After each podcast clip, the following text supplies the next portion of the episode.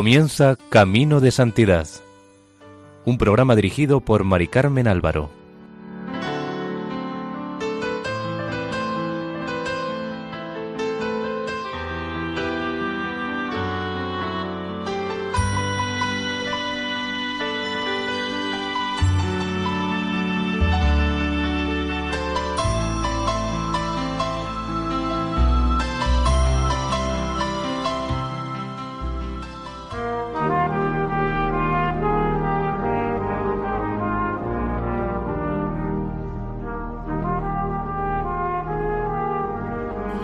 Bienvenidos al programa Camino de Santidad, elaborado por el equipo de Radio María en Castellón, Nuestra Señora del Lledó. Les ofrecemos seguidamente el segundo capítulo dedicado a la vida del Papa San Juan XXIII.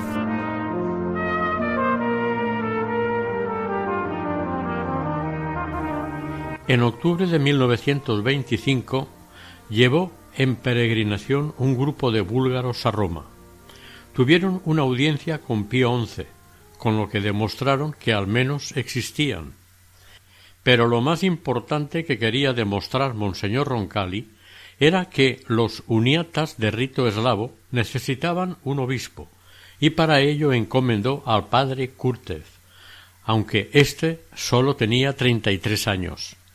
La Congregación para las Iglesias Orientales tardó un año en aceptar su opción, una vez esta aceptada, Roncalli y Curtev hicieron unos ejercicios juntos en Roma, en San Pablo Extramuros, bajo la dirección del abad benedictino don Ildefonso Schuster. Finalmente, el padre Stefan Kurtev fue consagrado obispo de los búlgaros de rito eslavo en la iglesia de San Clemente de Roma. El 5 de diciembre de 1926 en presencia del arzobispo Roncalli. Esta iglesia, confiada a los dominicos irlandeses, había sido elegida para este acto por estar en ella la tumba de San Cirilo, hermano de San Metodio, evangelizadores de los eslavos. Por sugerencia de Monseñor Roncalli, el nuevo obispo escogió como lema Polaga Dusciata So, dio su vida, un buen resumen de lo que serían sus próximos treinta años. El 30 de noviembre de 1934, Monseñor Roncalli fue nombrado delegado apostólico para Turquía, vicario apostólico de Estambul, antigua vicaría apostólica de Constantinopla, y delegado apostólico para Grecia. Esto suponía que tenía que dejar Bulgaria. Sobre esto dijo que para él el paso que iba a dar era de lo más difícil. A su amigo Gustavo Testa le dijo sobre su nuevo destino Querido amigo, hemos caído de la sartén a las brasas.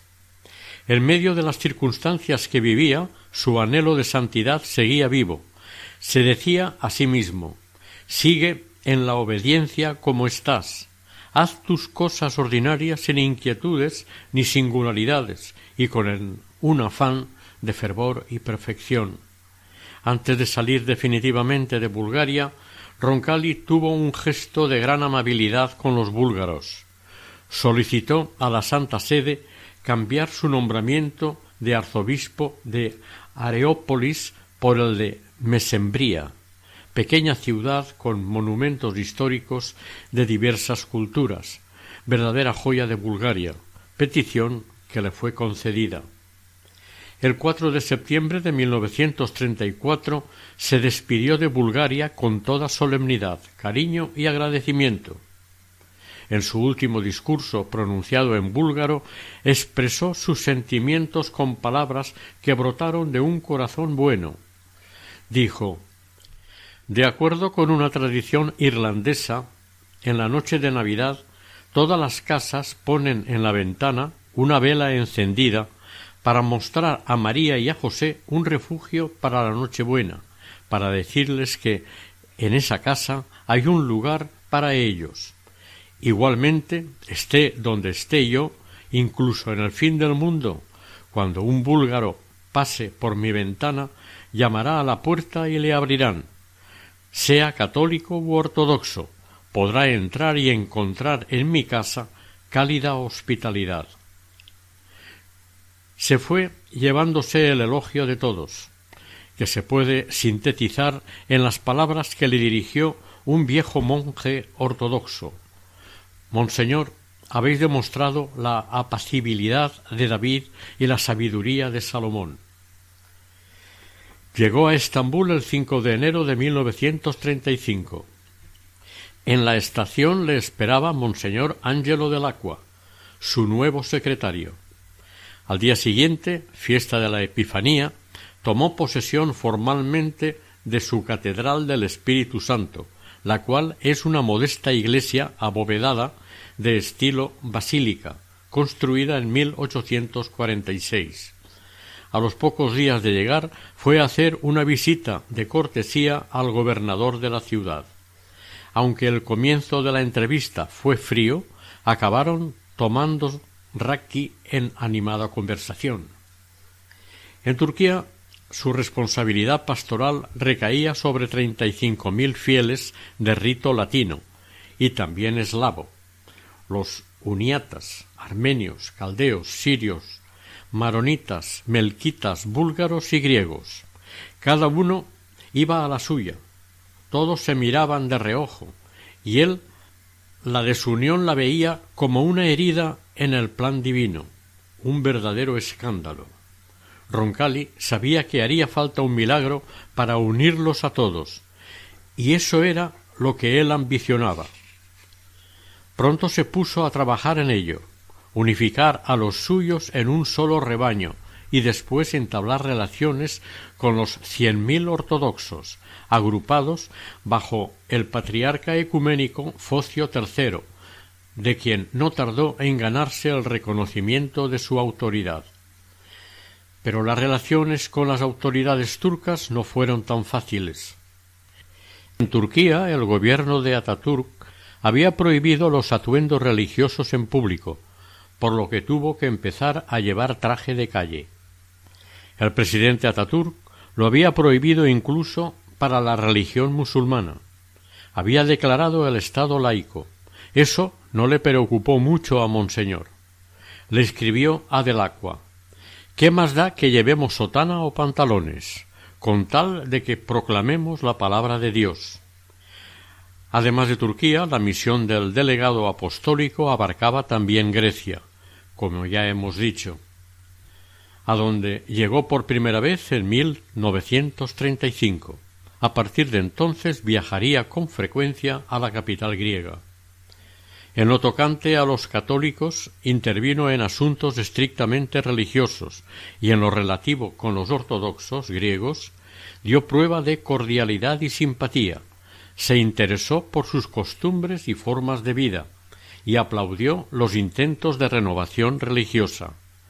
De esta manera pronto desaparecieron las alarmas suscitadas con su llegada. Realizó una inmensa labor a favor de la población que sufría por la ocupación italiana, seguida de la alemana. Además, tanto los italianos como los alemanes llevaban a cabo acciones brutales contra la resistencia griega y la población estaba literalmente muriendo de hambre. Si supieseis lo que es el hambre, el hambre que se lleva a centenares y centenares de muertos cada día y termina por arrancar aún los sentimientos de piedad, les decía nuestro santo a los suyos.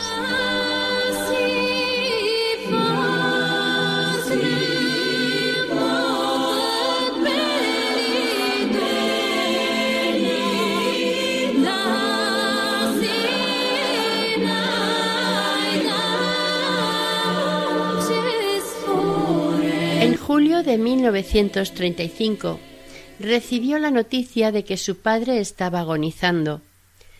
Trató de consolar a su madre con la idea de que cuando alguien cae gravemente enfermo en casa es como si el mismo Jesús se hiciera visiblemente nuestro huésped y estuviera junto al lecho para animar, bendecir y santificar.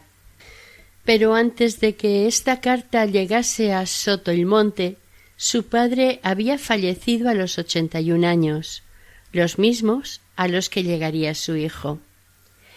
El día en que le llegó la noticia por medio de un telegrama, se fue a la capilla solo a llorar como un niño.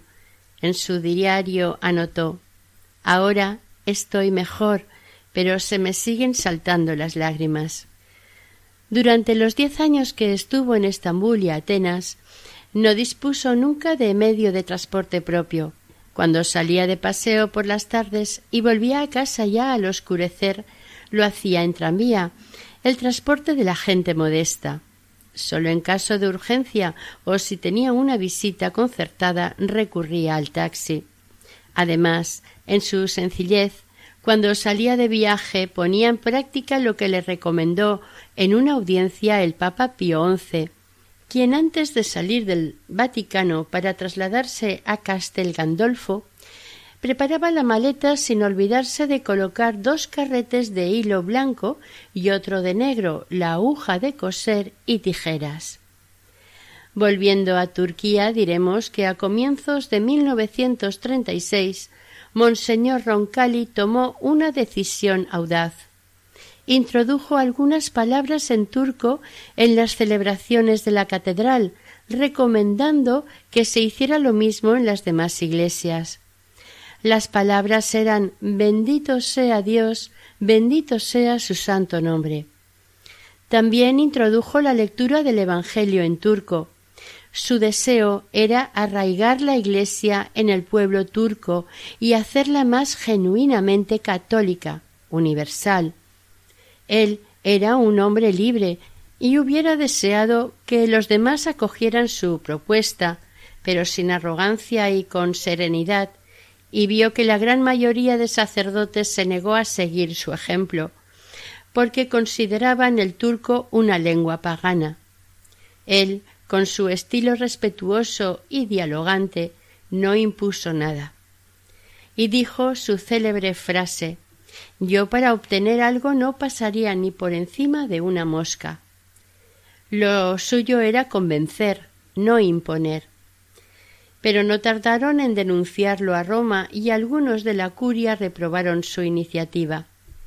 Escribió en su diario me hiere muchísimo la diferencia entre la manera de ver las situaciones de cerca y ciertas maneras de juzgar las mismas cosas en Roma desde lejos. Esta es para mí una verdadera cruz. En su siguiente viaje a Roma, el Papa Pío XI no le hizo ningún reproche sobre este tema de querer introducir algunas frases en turco ni sobre nada, por el contrario, le habló con mucha benevolencia y simpatía, y nuestro santo escribió en su diario y pensar que por el bendito sea Dios en turco, seguramente dentro de algunos años se me bendecirá. El Espíritu Santo le inspiraba todos sus quehaceres. En 1938 celebró la Navidad en Estambul en la homilía hizo una meditación sobre lo fugaces que son las cosas humanas. En Turquía aprendió Monseñor Roncalli que las cosas de Dios, que no son sino el reino inaugurado por Jesús, no están vinculadas a edificios, monumentos o lugares. La Iglesia es libre ante las cosas externas.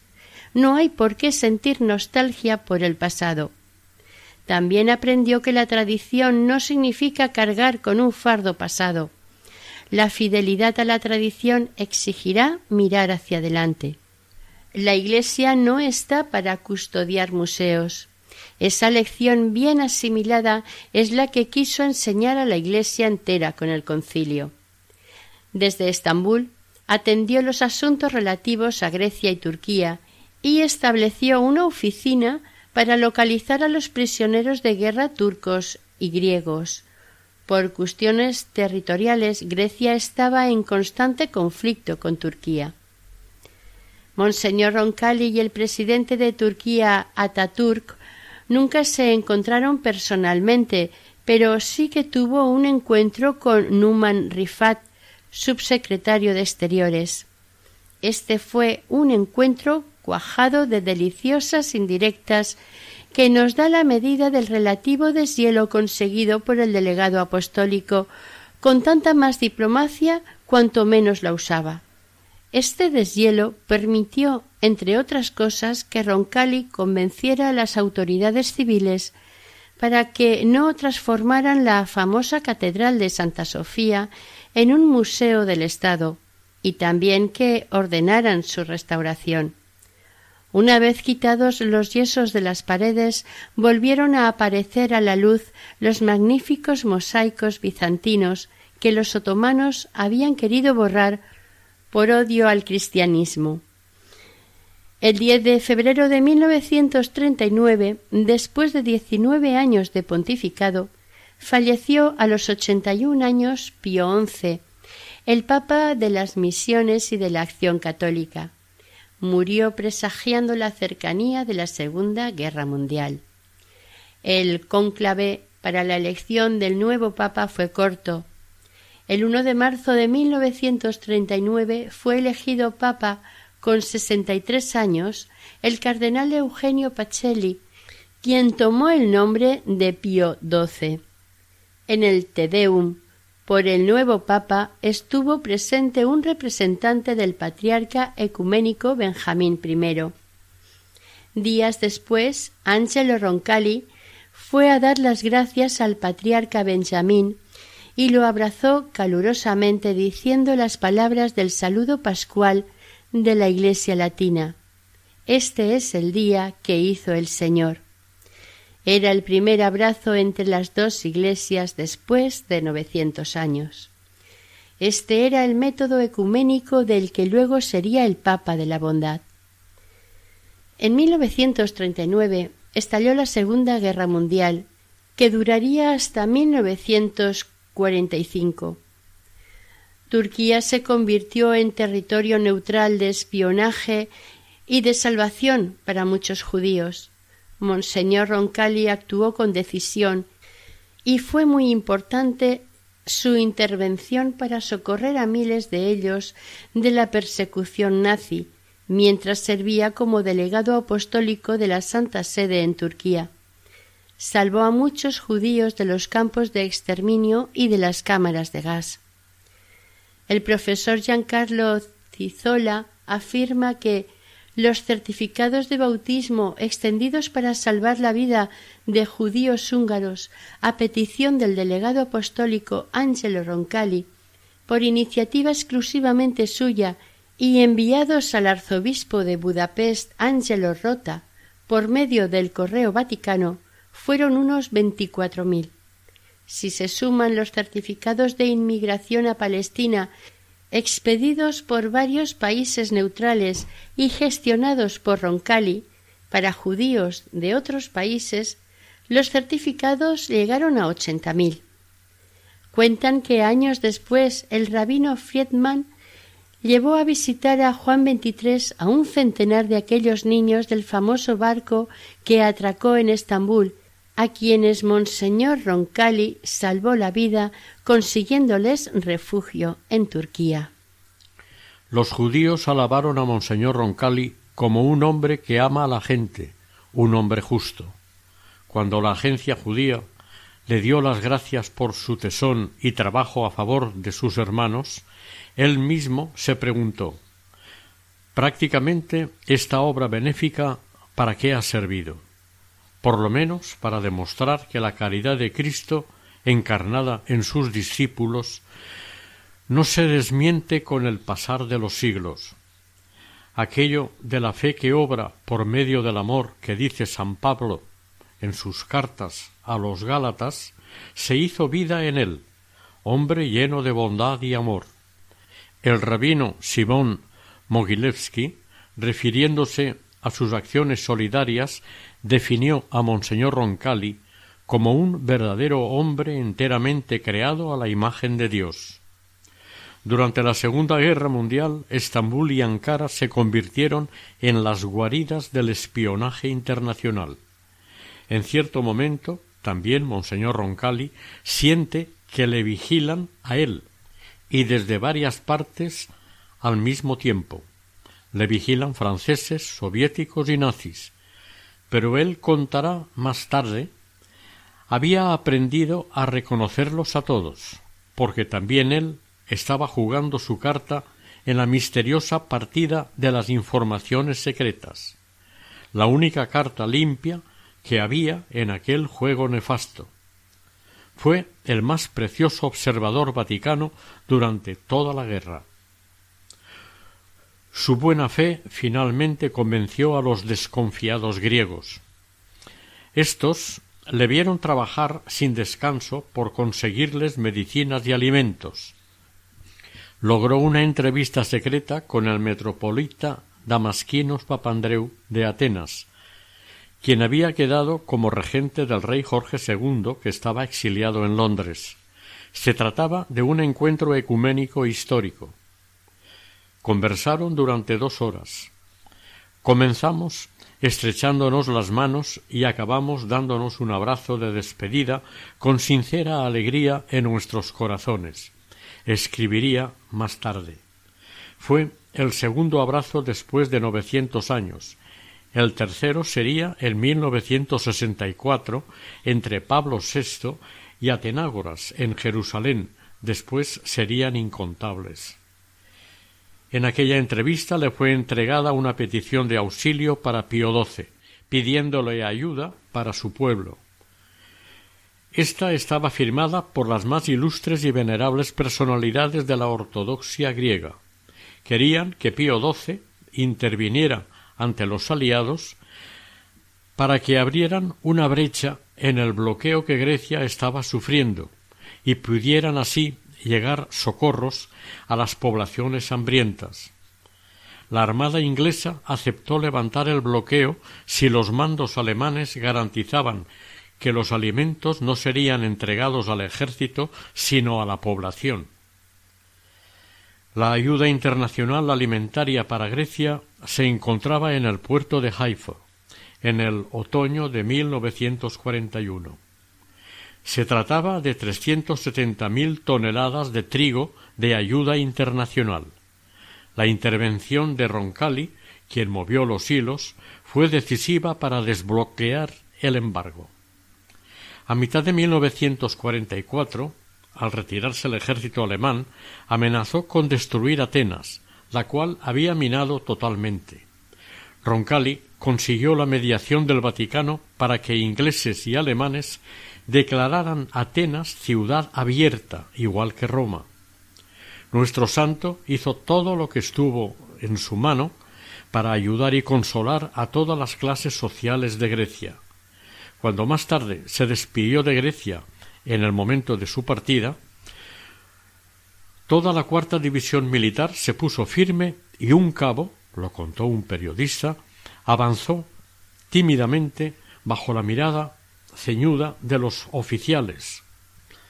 Monseñor Roncalli le preguntó qué quería, y el soldado, puesto de rodillas, le besó el anillo y le dijo ¿Puedo abrazarle, Excelencia, en nombre de todos nosotros? Roncalli y el soldado se fundieron en un estrecho abrazo de comprensión y amistad. En las cartas a su familia no ponía nunca noticias de política. A sus hermanas les contaba cómo estaba remodelando la delegación. La entrada sucia, que estaban acostumbradas a conocer por las fotos, había sido reemplazada por un atrio ancho con cuatro columnas. El jardín estaba precioso, lleno de magnolias y rosas. Había colocado un icono en el oratorio y la inscripción a Jesús por María sobre la puerta. La madre de Jesús era una herencia común de católicos y ortodoxos a pesar de las disputas teológicas. La delegación se había convertido en una especie de puerto en medio de la guerra.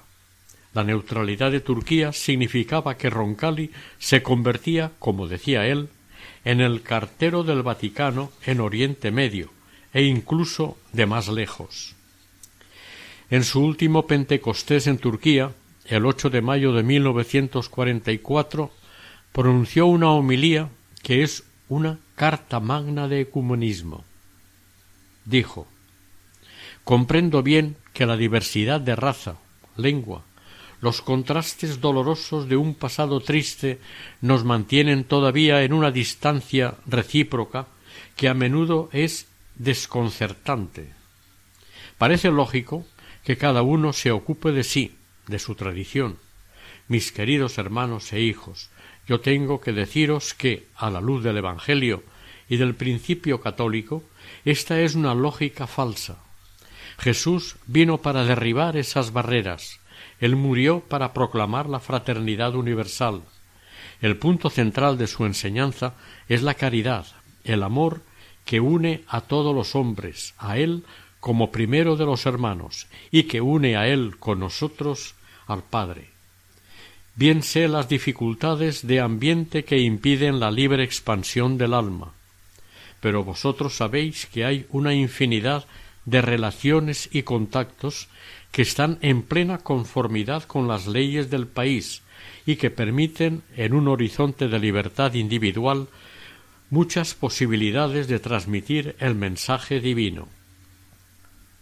Monseñor Roncalli fue el primero que entendió y puso en práctica la idea de una iglesia dialogante, atenta, respetuosa y más dispuesta a dejarse interpelar. De los ejercicios espirituales que hizo en 1942 salió con varios propósitos en los que se refleja el hilo conductor de su vida.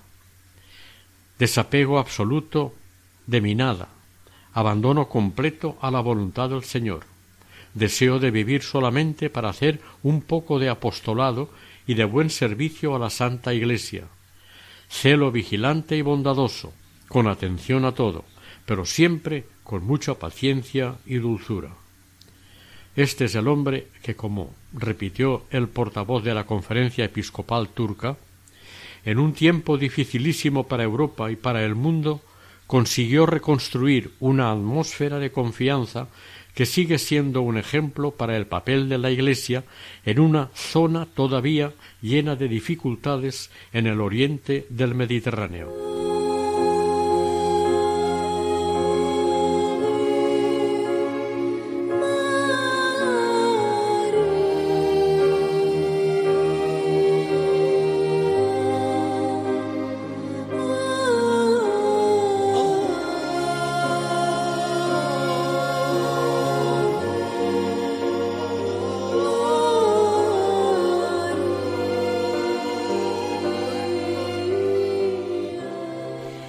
El 23 de diciembre de 1944, el Papa Pío XII, por decisión personal, lo nombró nuncio apostólico en Francia, donde permaneció de 1945 a 1952.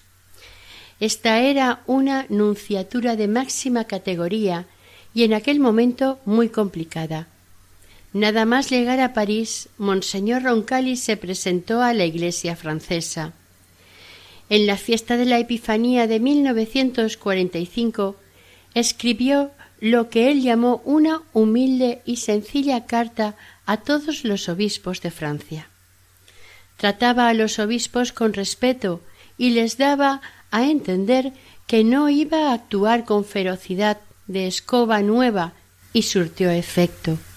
Cerca de un centenar de obispos respondieron a su carta. Sentía que estaba andando sobre brasas, escribía al cardenal Schuster de Milán.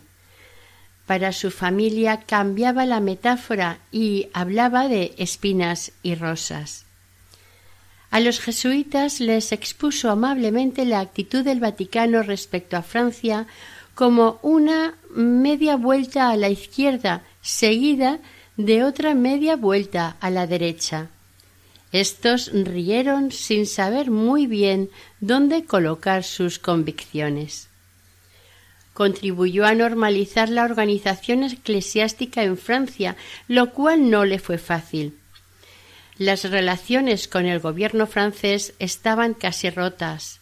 El general de Gaulle, debido a que algunos obispos habían sido acusados de colaborar con los invasores alemanes o con el gobierno de Vichy exigía una total limpieza entre los obispos.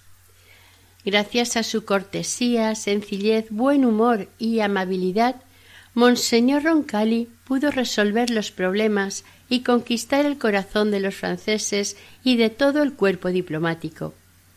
De los treinta prelados católicos acusados en un principio de colaboracionismo con el régimen de Vichy, finalmente sólo tres fueron relevados de sus sedes gracias a las buenas gestiones realizadas por Monseñor que superaban los formalismos diplomáticos. Para ello utilizó con discreción y pillería su mejor arma, el buen humor bondadoso. El Papa había acertado con el nombramiento de Monseñor Roncalli para la nunciatura en Francia, ya que era un hombre con una gran cultura, un optimismo sin límites, una inmensa bondad, una encantadora sencillez evangélica y ante todo una fe profunda en Dios y un gran amor a su Iglesia. Además se reía de sí mismo. A título de anécdota diremos que un día fue invitado a asistir a la Academia Francesa. Entonces ya estaba grueso y al salir dijo lamentándose los asientos no permiten sentarse más que a medio nuncio. Dejó escrito en su diario del alma. Lo más curioso de mi carrera diplomática está en que han acabado por creerme astuto, cuando he dicho siempre la verdad, solo porque todos creían que eso no era la verdad. En 1945 tuvo que abordar el grave problema del cierre de colegios católicos para los pobres, por falta de subvenciones a causa del enfrentamiento entre el Estado y la Iglesia en Francia. Cerca de Chartres abrió un seminario para prisioneros de guerra alemanes aspirantes al sacerdocio que había en Francia. Con la ayuda de la Santa Sede y del sacerdote Franz Stock, consiguió cursos de teología y de formación eclesiástica para los seminaristas todavía allí detenidos. Recuperado del shock de lo que vio en Chartres el 18 de septiembre de 1945, escribió en su diario Qué impresión dolorosísima de toda esta esclavitud, las condiciones de cuarenta desnutridos esqueletos ambulantes qué punzada en el corazón. Monseñor Roncalli pedía una urgente reconciliación franco-alemana. A sus ojos esa era una meta espiritual, ética más que política. A veces visitaba los campos de prisioneros donde pedía trato humano y respeto a las normas acordadas en Ginebra. Un asunto muy importante para él era que todos los prisioneros fueran devueltos a Alemania. Visitó a los alemanes que aún estaban presos en Donay. Trabajó con tres sacerdotes franceses, Monseñor Rodin, el abate Lemeur y el abate Desgranges. Este último refundó la Fraternité de la Merci para la redención de todos los cautivos, incluidos los prisioneros políticos. Esto fue controvertido, pero los tres ya habían captado que la base de una nueva Europa sería la reconciliación franco-alemana. Roncalli estaba de acuerdo con ello. En junio de 1949 moría el cardenal arzobispo de París, Suard, un hombre abierto al diálogo con todos y que rechazó siempre todo tipo de condenas, y a quien Roncalli calificó como incomparable prelado que dejó una huella imborrable en él. Poco después de la muerte de Suart, el nuncio Monseñor Roncalli dio las órdenes sagradas a cuarenta y nueve nuevos sacerdotes en la catedral de Notre Dame. La mayoría de ellos eran sacerdotes de Suart, que habían pasado por la prisión y los campos de trabajo. Pensaba Roncalli que aquellos no verían bien que fuera él el ordenante, pero no fue así. En la ceremonia llevó puesto el roquete que el cardenal fallecido le había regalado. Una muestra de su estima hacia Suart se ve en una carta a Monseñor Pierre Brot, auxiliar de París, a propósito de la ceremonia de ordenación. En honor del precioso roquete del llorado cardenal Suard, he querido estrenarlo en la ordenación sacerdotal. Tuve la impresión que con ello expresaba mejor el simbolismo de los gestos rituales. El cardenal Suard había fundado en 1944 el Seminario de la Misión Obrera de París y en carta dirigida a Monseñor Feltín, arzobispo de París, le dijo Monseñor Roncalli que el deseo de preservar en toda circunstancia el fervor, la piedad y el carácter sagrado del sacerdocio no debía excluir pegarse a los obreros y llevarles el pan de la luz y de la gracia. El nuncio admiraba y apreciaba a estos sacerdotes y ellos, a su vez, le querían y apreciaban por su comprensión y generosidad. Siendo ya papa, deseó que el problema de la aceptación o no de los sacerdotes obreros se resolviera en el concilio, y así fue. El método que Juan XXIII quiso que se utilizara en la asamblea conciliar, basado en el diálogo en libertad y no en la condena, dio frutos también en este campo. Pablo VI, que siempre había tenido simpatía por este modelo de evangelización, aprobó el 23 de octubre de 1965 a los sacerdotes obreros con algunas modificaciones en el estatuto que la Santa Sede les había concedido años atrás y luego retirado.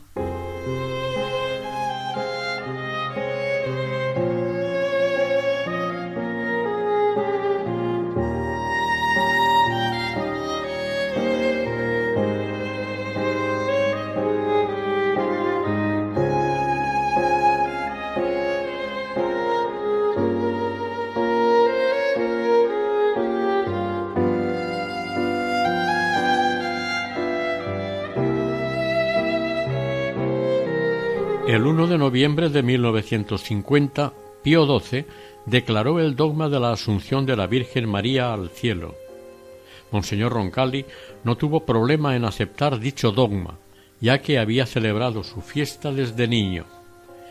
Diez años después escribiría Siendo nuncio en Francia, fui uno de los bastante afortunados en estar presente en la ceremonia de la plaza de San Pedro no sentía angustia por esta doctrina, habiéndola creído siempre durante mis años en la Europa del Este, mis ojos se alzaban constantemente a la estampa de la dormición de la bienaventurada Virgen María en las iglesias de rito eslavo. El misterio de la Asunción nos hace comprender el pensamiento de la muerte, de nuestra muerte, y difunde en nosotros una manera de abandono pacífico, nos familiariza y nos reconcilia con la idea de que el Señor estará en nuestra agonía para tomar en sus manos nuestra alma inmortal. El 30 de noviembre de 1952 llegó a la Nunciatura de París un telegrama de Roma firmado por Monseñor Montini, quien le informó que su santidad Pío XII había incluido su nombre en la lista de los nuevos cardenales que se nombrarían en el consistorio del 12 de enero de 1953. Y esa misma tarde llegó otro de los habituales, también terribles telegramas de Sotoilmonte. Anchila, su hermana predilecta, estaba gravemente enferma, de lo mismo que toda su familia, cáncer de estómago. Roncalli fue de incógnito a Camaitino, donde vivían Anchila y María, su otra hermana. Once meses después le llegaría a Anchila la hora de partir a la casa del padre. Poco antes del 28 de diciembre se enteró de la muerte del patriarca de Venecia, Monseñor Carlo Agostini, que también estaba incluido en la lista de los nuevos cardenales. Unos días después recibió un mensaje de Monseñor Montini en el que le anunciaba que el Papa le había nombrado patriarca de Venecia. Por fin, pensó, tendría un trabajo eminentemente pastoral. Pero este consuelo no fue suficiente para quitarle del corazón la amargura que le supuso irse de Francia antes de haber cumplido todos los objetivos que se había propuesto. En Bulgaria y en Turquía le había ocurrido lo mismo. Pero entonces recordó su lema obediencia e pax y se olvidó de lo que él hubiera deseado. El 23 de febrero de 1953, Monseñor Roncalli dejó Francia. Por la tarde estaba en Milán. Al día siguiente vio a su moribunda hermana Anchila y el 25 de febrero estaba en el tren para Roma, donde lo recibió en la estación Monseñor Angelo del Aqua, su antiguo secretario en Estambul. Vio brevemente a Tardini y mantuvo una muy larga conversación con Monseñor Montini, quien pasó una nota a Pío XII que estaba demasiado enfermo para recibirle. Unos días después, París Press escribió En la Anunciatura de París, Monseñor Roncalli ha dejado un recuerdo de enemigo de los formalismos y de los cartapacios, y de partidario de los contactos humanos. La voz del pueblo en París fue unánime al afirmar que el cardenal Roncalli dejaba tras de sí gran cantidad de amigos y ni siquiera un enemigo. Que lo hubieran nombrado cardenal y patriarca de Venecia no le cabía en la cabeza a Monseñor Roncalli. Entonces sintió que le sería útil releer el libro tercero, capítulo tres, de la imitación de Cristo. El tema es las cuatro cosas que dan gran paz interior y sus máximas evangélicas en espíritu, que son esenciales para entender a Roncalli. Dice la imitación de Cristo. Escoge siempre tener menos que más. Busca siempre el lugar más bajo. Desea siempre y ruega que se cumpla en ti enteramente la divina voluntad. Así estarás en los términos de la paz y el descanso. El 12 de enero de 1953, el Papa Pío XII lo creó cardenal presbítero con el título de Santa Prisca siendo nombrado tres días después patriarca de la diócesis de Venecia. Con gran estilo, el 15 de marzo de 1953 asumió su patriarcado en la catedral rebosante de gente, con sus setenta y un años bien avanzados. Se presentó así. Me presento humildemente a mí mismo, con una tendencia al amor de los hombres que me mantiene fiel a la ley del Evangelio, respetuoso de mi derecho y del de los otros, que impide hacer el mal a quien quiera que sea, alentándome, en cambio, a hacer el bien a todos. Vengo de gente humilde y fui educado en una pobreza gozosa y bendita que tiene pocas exigencias y que favorece el florecer de las virtudes más nobles y elevadas. Siempre me he preocupado más de lo que une que de lo que separa y suscita contrastes. Busquen en su patriarca al sacerdote, al pastor de almas, que va en nombre de nuestro Señor. No despreció pompa ni se molestó por ello, y condescendió con el hecho de que los venecianos hicieran procesiones en góndolas. Antes de dejar París, Monseñor Roncalli había comenzado a formar su equipo para Venecia. El vicario general, Monseñor Herminio Magachek, fue a verlo el 3 de febrero de 1953, llevando consigo a don Loris Capovilla, a quien Roncalli tomó como ayudante, y lo hizo enseguida su secretario. Había sido capellán militar, locutor de radio, periodista y editor de una hoja diocesana, La Voce di San Marco. Ya no se separarían hasta la muerte de Juan XXIII. Siempre lo tuvo como un hijo espiritual, ejecutor y editor de sus escritos, confidente y biógrafo. El 10 de octubre de 1953 fue nombrado para tres congregaciones romanas, la de las iglesias orientales, la de propaganda fide y la de religiosos. A menudo se tenía que entrevistar con los cardenales. Persuadió a Pío XII para que le nombrara un obispo auxiliar, siéndole enviado por el prefecto de la congregación del consistorio, Monseñor Augusto Gianfranceschi, que había sido párroco en el centro de la ciudad.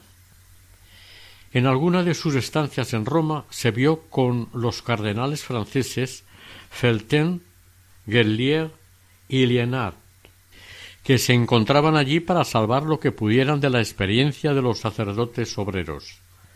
El sucesor de Roncalli, Monseñor Paolo Marelli, fue a París el 1 de junio de 1953 con instrucciones para suprimir del todo a los sacerdotes obreros.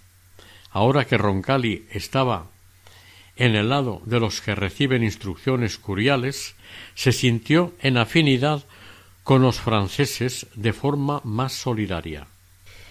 El 11 de noviembre falleció su querida hermana Ancilla. En esta ocasión pudo celebrar su funeral en el pueblo y estar presente en su entierro. Comentó su secretario Loris Capovilla. Cuando fuimos al funeral a Sotoilmonte, entró a ver a la hermana muerta, se recogió en oración y luego se agachó y la besó en la frente. Se giró y me dijo Es la segunda vez que beso a mi hermana. La primera fue cuando se estaba muriendo. Dijo don Loris Capovilla en la familia no estaban acostumbrados a este tipo de efusiones. Recuerdo que cuando llegó la noticia del fallecimiento a Venecia, se estaba preparando para un encuentro con la Asociación de Mujeres Jóvenes de Servicio. Era una buena ocasión para alegrarse un poco, y él me dijo Cuidado, no digas nada, no debo llevarles mi dolor. Me quedé sorprendido de cómo logró dominarse y estar sereno y sonriente. Al volver a casa me dijo Déjame un rato tranquilo y se puso a llorar solo. El 19 de octubre de 1954 viajó a Beirut como delegado papal al Congreso Nacional Mariano. Fue a visitar al patriarca melquita Máximos IV Saig, quien más tarde tendría un papel importante en el concilio. También visitó al patriarca maronita Antonio Arida, de noventa y dos años, quien le hizo sentirse decididamente joven. En su carta pastoral de Cuaresma de 1955 habló de que cuando la curva de la existencia corporal declina y marcha hacia su inevitable fin, el espíritu puede hacerse más joven. Citaba una máxima favorita de San Gregorio Magno el espíritu anhela siempre comenzar por medio del deseo. La pastoral de Monseñor Roncalli tenía por objeto la renovación del individuo, de la Iglesia y de la sociedad y planteaba el programa de lo que sería más adelante su concilio, sin tener ni idea de que un día lo convocaría e inauguraría él mismo. En Venecia el patriarca Roncalli conoció a un sacerdote inigualable, el padre Primo Mazzolari, párroco de Bozzolo, diócesis de Cremona y predicador famoso en Italia con un estilo ardiente y punzante, amigo de los pobres, fundador y director de la revista Adesso, escritor sencillo y muy leído por su credibilidad y emotividad sincera. Más de una vez fue perseguido por el Santo Oficio a causa de sus denuncias por el compromiso de la Iglesia con el poder político y denunciaba también toda clase de injusticia. Le retiraron sus libros y en 1943 le prohibieron celebrar misa. Su libro La aventura más hermosa, centrado sobre todo en el hijo mayor de la parábola del hijo pródigo, fue retirado de la circulación por el Santo Oficio, pero más tarde la crítica del hermano mayor fue utilizada por Juan Pablo II en su encíclica Dives in Misericordia. El Santo Oficio en este caso hizo el ridículo. El 5 de febrero de 1959, siendo ya papa, Juan XXIII recibiría cariñosamente al padre Mazzorali, llamándole la trompeta del Espíritu Santo de la franja del territorio de la Bassa Padana, haciendo así que con ello quedara libre de la mirada del Santo Oficio y fuera convocado más tarde para los trabajos del concilio. Sobre su ministerio pastoral en Venecia dijo Es curioso que la providencia me haya reconducido allí donde mi vocación sacerdotal dio los primeros pasos, es decir, al servicio pastoral. Ahora me encuentro en pleno ministerio directo de las almas, frente a sus verdaderos intereses y los de la Iglesia, en relación con su finalidad, que es la de salvar almas y guiarlas al cielo. Esto me basta y se lo agradezco al Señor. Desde el primer año de patriarcado en Venecia afrontó el delicado tema del Festival Anual de Cine en la playa. Antes que nada quiso rendir homenaje al arte de la décima musa, celebrando personalmente la misa del cine. Durante esa misa no hizo ningún reproche, habló con palabras de sabiduría y optimismo que ayudaron a más de uno a tomar conciencia de sus propias responsabilidades. Dijo el mundo de hoy está oprimido por unas atmósferas sofocantes. Purificadlas.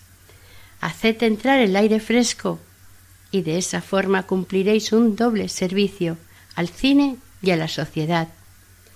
Me diréis que es muy difícil hacer todo esto. Ciertamente lo es, pero podréis encontrar una ayuda eficaz en la oración. Dos años después, en 1956, las personas encargadas de la preparación de la muestra seleccionaban esta con escrupulosa seriedad. Entonces el patriarca de Venecia, por primera y última vez en la historia de la Bienal, visitó personalmente los pabellones y después invitó al Palacio Patriarcal a todos los artistas y a todos los comisarios de las distintas naciones y levantó a los sacerdotes la prohibición de visitar la exposición de arte. Fue entonces cuando invitó al gran compositor y director de música Stravinsky a dirigir su oratorio sacro en honor de San Marcos, en el interior de la basílica del mismo nombre, y el mismo Monseñor Roncalli asistió a la audición. El acontecimiento hizo época.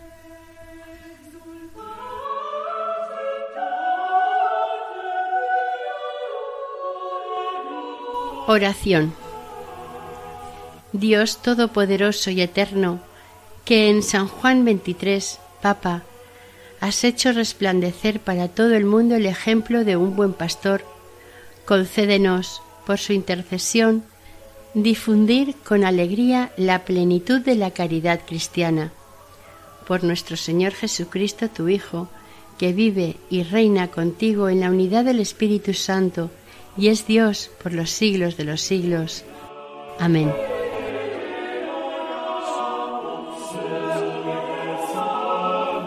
Hasta aquí el segundo capítulo dedicado a la vida del Papa San Juan XXIII, dentro del programa Camino de Santidad.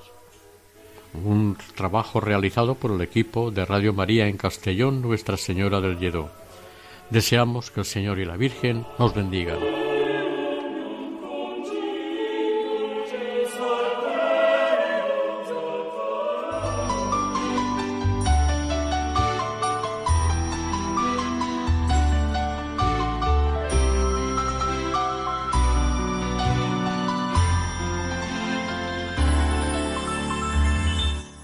Camino de Santidad.